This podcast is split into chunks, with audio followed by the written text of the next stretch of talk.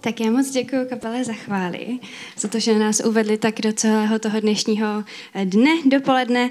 A jak už jsem zmiňovala, tak nás dneska nečeká úplně klasické slovo, ale čeká nás talk show s Davidem Budinou.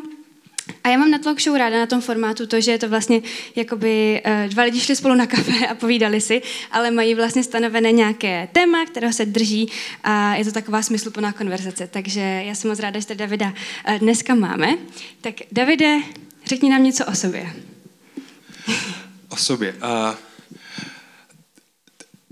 Asi víte, že hraju v kapele a většina z vás asi ví, že mám ženu Elišku a syna Šimona a dceru ještě není na světě a jméno nebudu říkat, ale už je to blízko a kdy se nám změní život ještě jakoby, když bude ještě méně času. Jinak pracuji jako lékař na, na Fifejdách v nemocnici v Ostravě, takže když budete mít nemocné děti, můžete mi, uh, se mi ozvat, co budu vědět, rád vám poradím a budu vám k dispozici.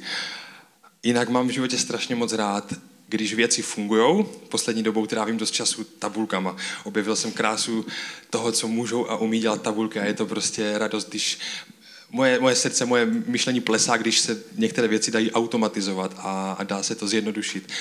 A tak z toho mám vždycky radost.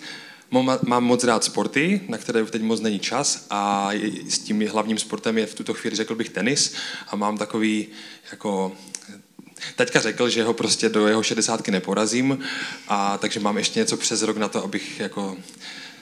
Prostě to nemůže vyhrát on. Tak. Ale už jsem po, po, prohrál všechny zápasy zatím, no.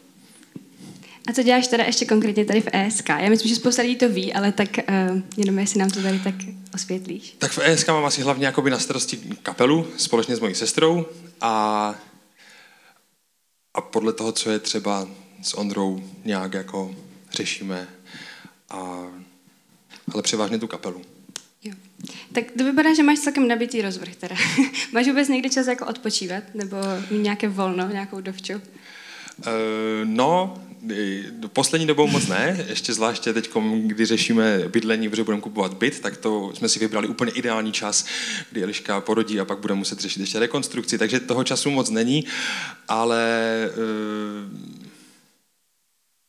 Odpočinek, no. A tohle není dnešní téma. Dobře.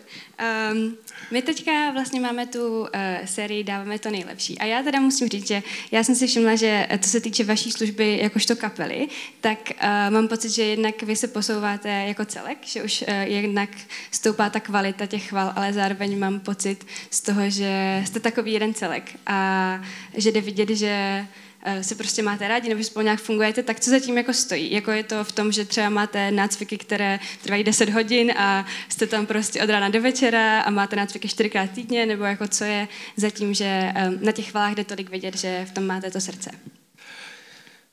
No, to jsem rád, že jsi z toho všimla. Doufám, že nejsi jediná. A to mě těší, ale jakoby to, co zatím je, je asi... Já už jsem ve chvalách zapojený jakoby delší dobu. Ne vždycky jsem to měl na starosti, ale už jako, už je to dlouho, myslím si, že to už bude asi víc než deset let. A vždycky jsem měl možnost jakoby buď hrát v kapele, být součástí, nebo to nějak vést.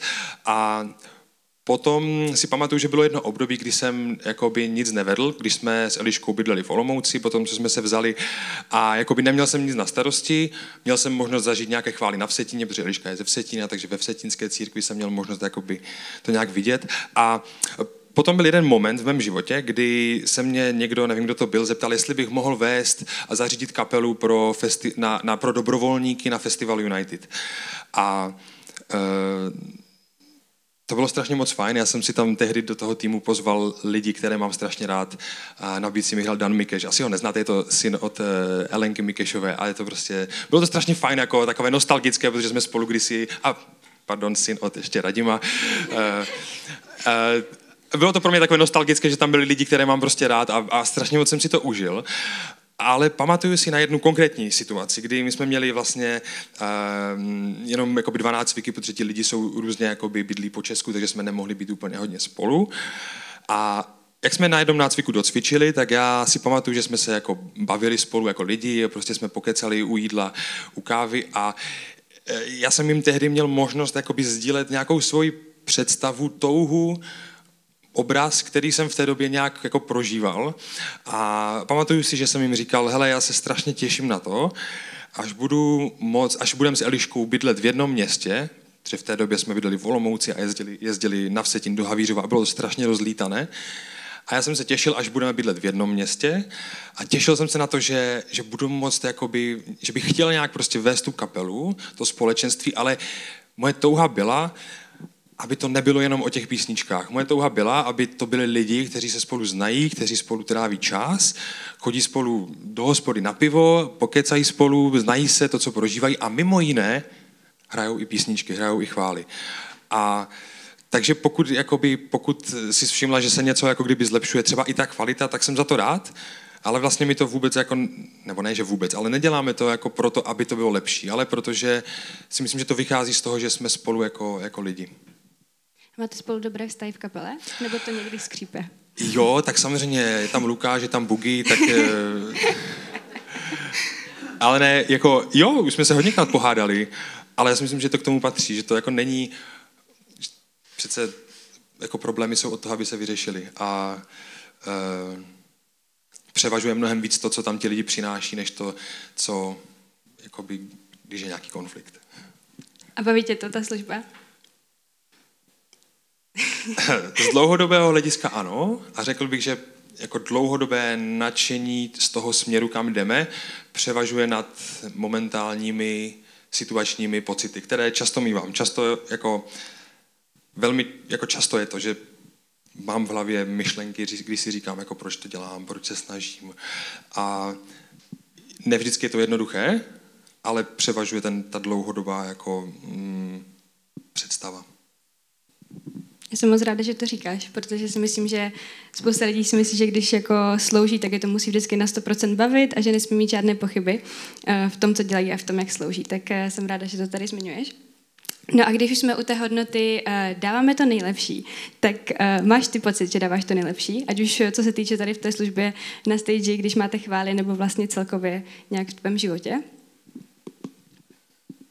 Pokud se ptáš na, na to, jako, jestli moje výsledky jsou jako nejlepší, tak určitě ne. A mně se líbí takové, není přísloví, ale občas to někdo řekne, že a děláte v životě cokoliv, jakkoliv dobře, tak vždycky se najde nějaký čtyřletý Japonec nebo Číňan, který to dělá líp než vy. A určitě znáte takové ty videa na YouTube, kdy prostě čtyřletý kluk hraje na kytaru a hraje prostě líp než vy ve prostě dvaceti sedmi letech. Takže jako co se, pokud se ptáš na výsledky, tak určitě ne. Určitě bych mohl dávat víc. Ale přemýšlím dost nad tím, jestli ta hodnota, dáváme to nejlepší, jestli je to jako o výsledcích, jestli to je jako mm, závazek, který můžeme hodnotit podle výsledků, jestli to spíš není jako nastavení mysli, kdy vím, proč něco dělám a pro koho to dělám. No, jestli se to vůbec dá hodnotit podle výsledků. Jo. Takže jak ty uh, poznáš, že dáváš to nejlepší? Co je pro tebe takový nějaký jako indikátor? Nebo... Jak poznám, když dávám jo. to nejlepší? Mm-hmm. A um, určitě bude spoustu jako kdyby faktorů, jak to člověk může poznat. Já jsem si za těch pár let jako kdyby uvědomil dvě, dvě takové věci. Jedna, jedna je hůře pozorovatelná pro ostatní, pro okolí, a druhá je pozorovatelná pro okolí. Ta první je spíše o tom, že si to jako můžeš uvědomit ty, když přemýšlíš nad sebou, a tu druhou možná můžou vidět ostatní. A ta první, jak poznám, že dávám to nejlepší, si myslím, že je o tom, jako dávám to nejlepší tehdy, když do toho, co dělám, dávám kus sebe.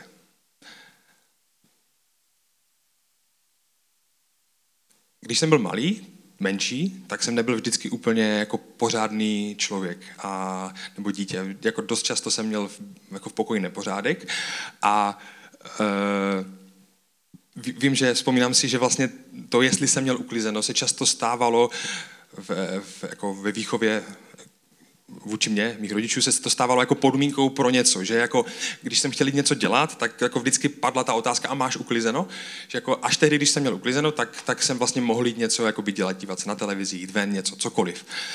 A e, vzpomínám si, že na začátku že na začátku stačilo, jako kdyby říct, jo, mám uklizeno, že mamka jako byla v kuchyni a něco vařila a teď se ptala, jak máš uklizeno, a říkám, jo, mám. A, a na začátku to stačilo, že mamka řekla, dobré, tak, tak si běž. Pak teda zjistila, že jako ne vždycky říkám úplně pravdu, a tak se potom po té mojí odpovědi ano, mám uklizeno, šla podívat do toho pokoje a často zjistila, že to není pravda na první pohled. Takže já jsem se naučil co? Naučil jsem se to, že ty věci můžu aspoň naházet jako do těch skříní, do těch šuplíků, tak aby to aspoň vypadalo, že, jako, že mám uklizeno. Načež jako mamka pak zašla otvírat ty skříně a pamatuju si do dneška, vždycky ta, ta ruka šla do toho, do té e, jako přihrádky s tím oblečením a tak to celé prostě stáhla ven a všechno a prostě nepůjdu, dokud to jako nebudu mít uskládané pěkně. A takže takový jsem byl a vlastně v tuhle chvíli pro mě to, jestli mám uklizeno, bylo čistě o tom jako splnit alespoň prostě tak, abych prošel, tak, abych mohl dělat to, co chci. A pak si pamatuju, nevím, jestli i moji rodiče, ale myslím si, že jo, že byl jeden, jedna, jakoby, jedno období v mém životě, které nastartoval Multicamp. To byly takové akce, které se dělaly na podzim, kam jezdili mládeže.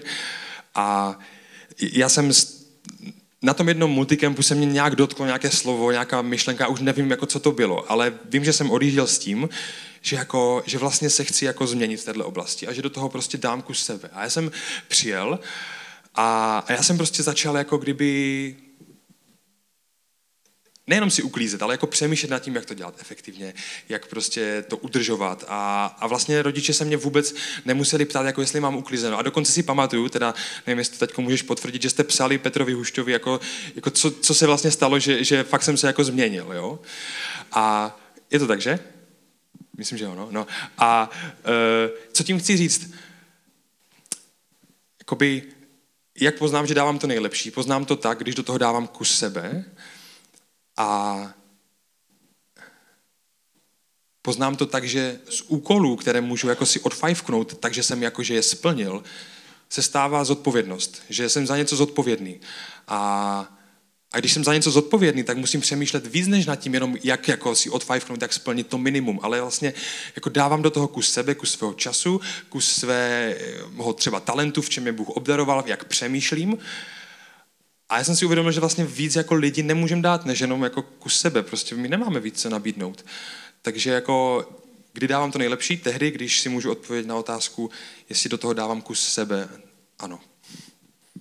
Jsem, a jo, ještě, jsem, ještě ta druhá věc, nebo chceš se k tomu něco zeptat? Jo, já jsem se chtěla jako zeptat uh, vlastně, no, uh, jaká je pro tebe hranice mezi tím, kdy jako fakt už je to perfekcionismus a když jdeš jako pecky bomby a kdy je to jako fakt, kdy ještě poznáš, že ta motivace u tebe je fakt, že dáváš kousek sebe, kdy to není o tom, že třeba sklouzneš k tomu, že do toho dáváš, já nevím, nějaké své ego, nebo že to děláš, protože uh, to vidí lidi, ale kdy vlastně u tebe je ta motivace ještě správná. Dává to smysl? Jo, jako jo, to je... Mm... Nebo možná prvně si zkusme nějak rozdělit, co je perfekcionismus a co je teda jo. Dávat to nejlepší. Jo, ten, jakoby, ta hranice mezi tím je podle mě velmi tenká, ale důležitá. Že... Um...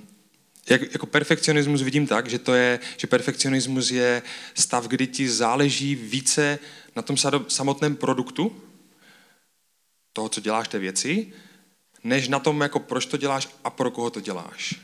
Že e, řekl bych třeba příklad, jako třeba bohoslužba, jo, jsme na bohoslužbě, tak jako perfekcionistický přístup by byl prostě, máme šedesát minut a chceme začít přesně, takže jakoby od, projekt se musí pustit včas, včas odpočet, začneme v nula nula, chvály mají patnáct minut, musí to znít perfektně, musí to vypadat kvalitně, být si nesmí být úplně přesně, prostě nějak hodně nahlas. Pak je tady kazatel a vlastně, že ti záleží na tom, jako na té kvalitě, to je perfekcionismus. A dávám to nejlepší, je, je něco jako podobného. Může to být i toto, že jako mi záleží na té kvalitě, ale ta kvalita je průvodní jev toho, že vím, proč to dělám a pro koho to dělám. Že, že já usiluju o kvalitu ne pro kvalitu, ale protože je tady Bůh, který je dokonalý, který když stvořil něco, tak na začátku, tak vždycky na konci toho dne řekl, to je dobré, mně se to líbí. A tak Bůh nám dal oči, Bůh nám dal sluch, tak proč nemůžeme dělat bohoslužbu, která bude jako audiovizuálně krásná a že lidi jako přijdou a řeknou si, to je pěkné, a, ale bude zatím něco víc, že, že to neděláme pro tu kvalitu, ale protože chceme prezentovat dobrého Boha a um, protože chceme, aby se lidi říkali, co je zatím, proč se ti lidi vůbec snaží, když za to nejsou placení a prostě, nevím, není to žádná firma, je to, je to církev. A takže tak to vidím, že perfekcionismu záleží více na tom samotném produktu, jak vypadá, jak je, a dá postoj, dávám to nejlepší, že je, je to, že vím, proč to dělám a pro koho to, pro koho to dělám. Jo, super. A jak teda ty uh, zvládáš ten balans mezi tím? Nebo jako, jak si udržuješ ten zadák na, tom, na té správné motivaci, kterou je teda Bůh a to, že nás povolal k tomu dávat to nejlepší? A jak jako se nenechat uh, nechat sebe sklouznout k tomu, že to děláme pro jiné věci? Já si myslím, že jako tyhle uh, asi etapy v životě má každý, že někdy už to děláme prostě dlouho a sklouzáváme k tomu, že to děláme prostě uh, z jiných motivací, než je tady tohleto. Tak jak si udržet uh, to správné nastavení, když už je to třeba jako služba, ve které prostě možná už nevidíme nějaký smysl, nebo, nebo už je toho na nás moc, nebo jsou nějaké další okolnosti, tak jak si udržet uh, to jako ten pohled na Boha v tomhletom. Jo, to je těžké. Uh... Je to často, kdy s tím jako bojuju, kdy jako po tom, co se nějak snažím a dám prostě do toho kus sebe, tak prostě přijdu domů a odpoledne v neděli jako přemýšlím nad tím, ty bodě, proč se jako snažím, k čemu to vůbec je. A to jsou úplně jako podle mě legitimní jako um, otázky, respektive legitimní. Věřím i v to, že když máme v životě nějak nastavené hodnoty a jsou biblické, jsou jako, vychází jako z toho, co Bůh zamýšlel, tak já jsem přesvědčen, že tady je, je ta druhá strana, která, když věci děláme dobře a pro Boha, tak se snaží, abychom změnili to, to nastavení mysli. Takže jako odkud ty, ty otázky přichází, jestli to je jako od, od satana, nebo, nebo jestli to je čistě jenom jako by moje ego. Je to těžké. Často bojuju s tím, že si, jako, vám to můžu říct jako upřímně, ale že že se srovnávám s ostatníma, že si říkám, jako, tak já se snažím a proč tam ten se nesnaží, proč tam ten dávám mí, nebo jako to. A to jsou, mm, je to jako těžké. A často si říkám, jako, proč vůbec tyhle myšlenky mám, já jako nechci mít, ale prostě oni tak nějak jako přichází a člověk s nima bojuje. Ne vždycky úspěšně. A je to boj. Jo, no a jaké teda kromě tohodle jsou třeba rizika toho, když se snažíme dávat to nejlepší? Nebo napadá tě ještě něco tady k tomuhle? Jako asi to srovnávání. Myslím si, že další, jo, ještě jedno riziko určitě je, že člověk, jako, že dáváme to nejlepší, není o tom říkat na všechno ano a jet v životě na plné pecky a do všeho se hrnout. Já si pamatuju na kázání od mojí sestry a Filipa zhruba před sedmi lety na jednom kempu, kdy jedna z hlavních myšlenek jejich, jako my, jejich kázání bylo, že rozhodnutí znamená říct ne. A čímž vlastně chtěli říct to, že když se pro něco rozhodneme, tak si musíme uvědomit to, že to, že jsme se pro něco rozhodli, automaticky znamená, že se rozhodujeme jako ne vůči něčemu jinému. Když budu dávat hodně tady, tak nebudu moc dávat tolik tady.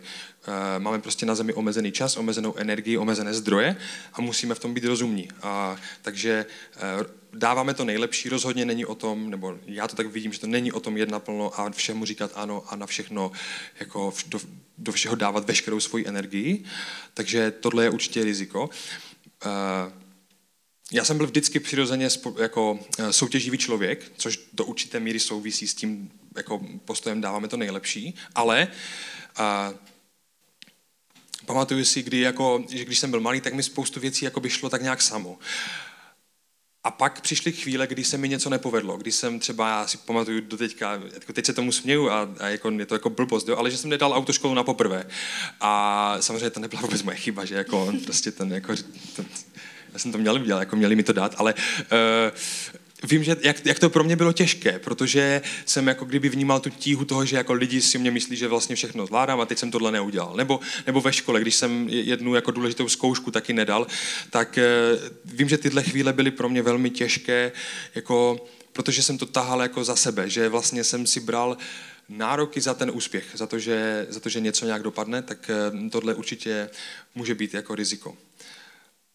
Určitě otázka odpočinku je důležitá, které se tady dneska nebavíme, ale jako Bůh nám dal mozek, Bůh nám dal prostě rozum a my musíme přemýšlet nad tím, čemu říkáme ano a čemu ne.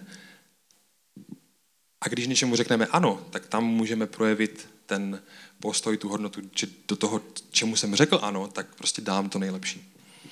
Já jsem ráda, že zmiňuješ ten odpočinek, protože vlastně nějaká, nějaká moje další otázka byla, jestli je tohle vůbec zdravé, prostě být do všeho zapálený jako na sto procent, tak co ty si o tom myslíš? Asi už to trošku jako načnu. Jo, jako může to být nezdravé, když budeme všemu říkat ano. Na druhou stranu jsem přesvědčený, že cokoliv v životě, co za něco stojí, tak něco stojí. Jako nic, nic dobrého není zadarmo. A když chcete mít dobré manželství, nebo když chcete mít špatné manželství, tak nemusíte dál jako do toho investovat mnoho. Ale pokud chcete mít za dvacet třicet let dobré manželství, tak, tak musíte konzistentně prostě do toho investovat svůj čas, energie, peníze třeba taky. A, ale prostě musíte do toho dávat kus sebe, aby to manželství a, jako bylo za dvacet třicet let jako dobré. A pokud chcete mít hodně dobré, tak musíte do toho dávat ještě víc. A myslím si, že to tak je ve všech oblastech života. A pokud ně, někteří křesťané namítnou, že, že spasení je zdarma, tak ono je zdarma pro nás, ale zeptejte se Ježíše, co ho to stálo. A myslím, že tady je akorát to, že platil někdo jiný.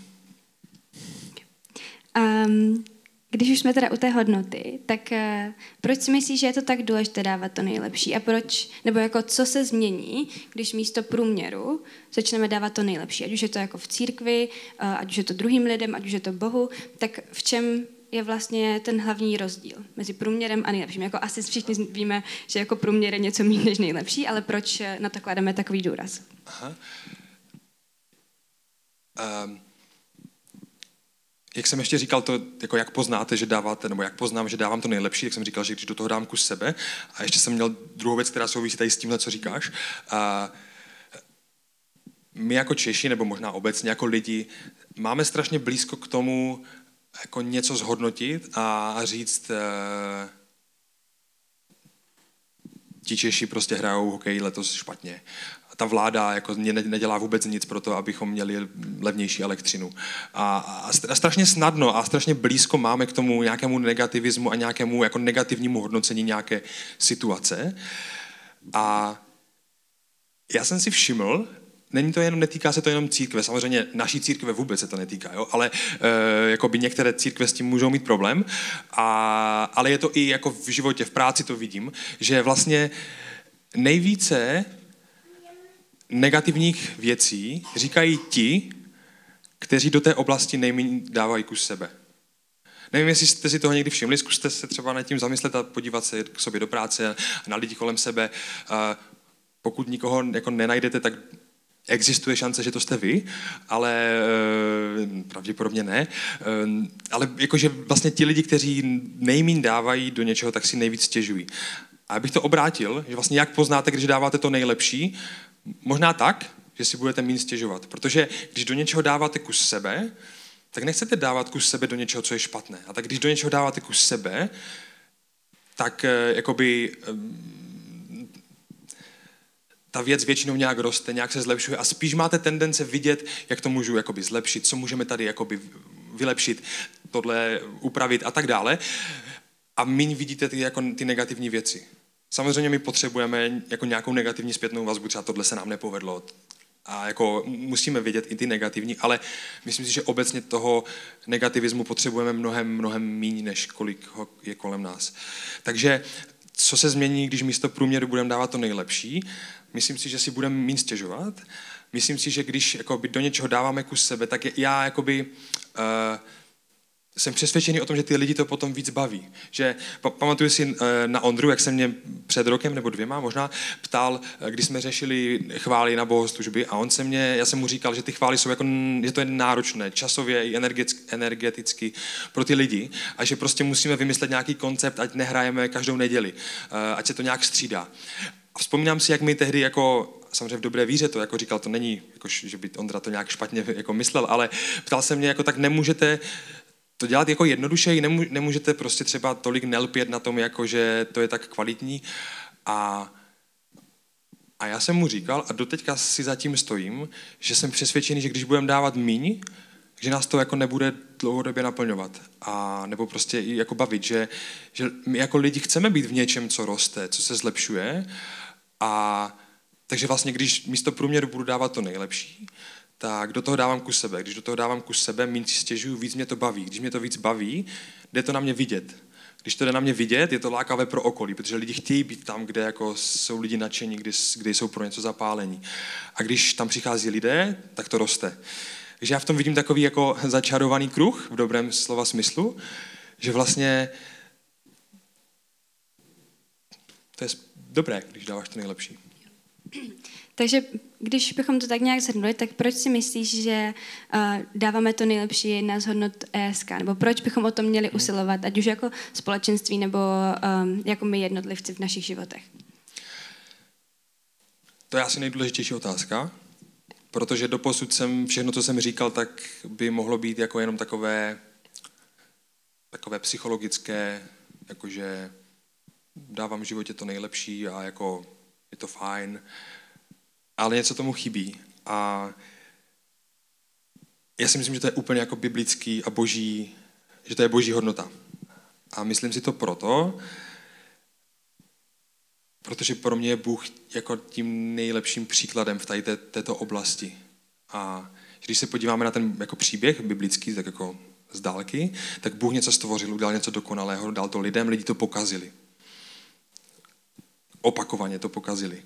A Bůh místo toho, aby si na ty lidi stěžoval a říkal prostě, to jsou takový blbečci, prostě já jsem jim tady něco ukázal, skvělou cestu, udělal jsem to dokonale a oni si vybrali jinou cestu a vybrali si znova jinou cestu.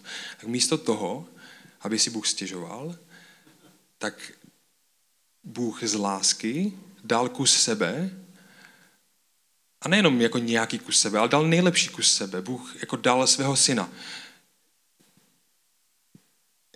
Já vás mám všechny tady jako rád, ale za nikoho z vás bych asi sebe jako nedokázal obětovat, natož svého syna. A Bůh jako z lásky dal to nejlepší, co měl pro nás. A já si myslím, že v tom jakoby je prostě to, co, o čem jsme se teď do teďka bavili. Že v tom není perfekcionismus, ačkoliv Ježíš byl perfektní, tak Bůh to nedělal pro tu pro ten perfekt, jako, že, Bůh byl doko- že Ježíš byl dokonalý, ale dával to z lásky, proč? A dával to někomu, dával to lidem, věděl, proč dává tak dokonalou část a kus sebe. A, a když je prostě Bůh v tomhle pro mě příkladem, tak já ho chci jako reflektovat. Byť se nikdy nedostanu na takový úroveň jako on, tak chci reflektovat to, že dávám to nejlepší proto, protože Bůh dal to nejlepší. Já si myslím, že to je moc hezké shrnutí toho, vlastně, jak už jsi říkala, o čem jsme se bavili, že uh, jako i za mě tohle je fakt jako jedna z nejdůležitějších hodnot, kterou uh, já tady v E S K vidím a je pro mě strašně inspirující vidět ty lidi to žít. Uh, takže to je vlastně i velké díky vám, co tady sloužíte a co, um, co dáváte to nejlepší. Tak uh, jsem ráda, že jsme to vlastně mohli dneska otevřít a že jsme se o tom mohli bavit. Uh, já se ještě na závěr teda pomodlím za to, ať... Uh, Za to, že jsi tady o tomhle mohl s náma mluvit a za to, ať nás Bůh vede k tomu dělat to nejlepší, ale mít v tom ten balans um, toho, kdy je to ještě zdravé a kdy už možná říkáme ano úplně na všechno a, a není to nějak organizované tak, aby, aby opravdu se v tom Bůh oslavil.